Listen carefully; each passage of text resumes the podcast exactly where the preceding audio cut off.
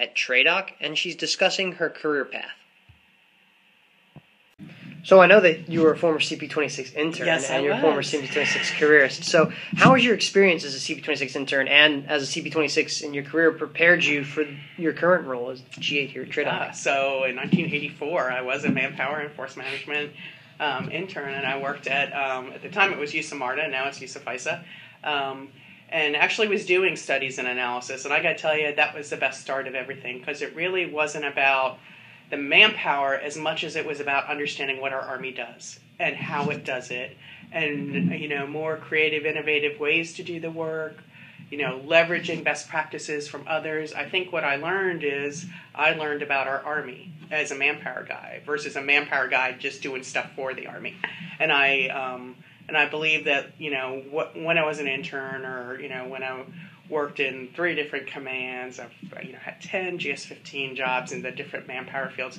I mean, I kind of just took it all of that as learning. Let me learn about the army, and then let me use the expertise I'm gaining, and whether it's organizational design or it's manpower allocation or resourcing, to apply to what the army needs. And I think that's one thing manpower guys don't always see themselves as very diverse, but they are because they have to know all about their organization or all about their command and and how work is done. And it's not it's not as much about the business processes, but it's about leveraging all those business processes to help the army get their mission done. So I think that um, one of the things that that did is give me the diversity of knowledge on the army, which certainly helped me also you know the diversity in the corporate area and different levels and whether you're at a headquarters level or you're at a FOA level or a command level or below is the manpower field gives you that opportunity to do all those things.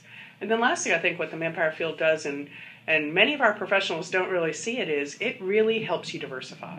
Because you are so closely tied to the controller field because you're really the money that they're spending most mostly on you know, across the Army other than acquisition. And you're really tied to the human capital, human resources field because you're setting up the dynamics so that they can actually fill jobs or acquire talent or make determinations on where they're going to develop.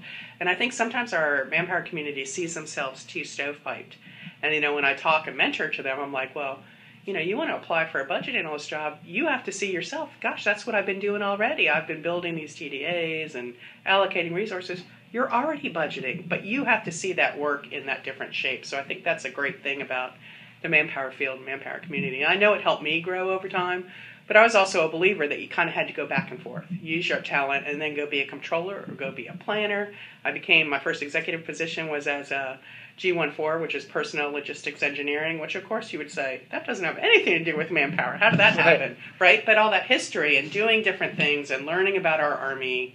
Um, I think really helped me do that. And I think that's something the manpower field does. It allows you to be very broad in your knowledge and expertise. Well, everyone, that's all we have time for today. Our conversation with Miss Ellen Helmerson will conclude tomorrow. Until next time, have a great Army Day.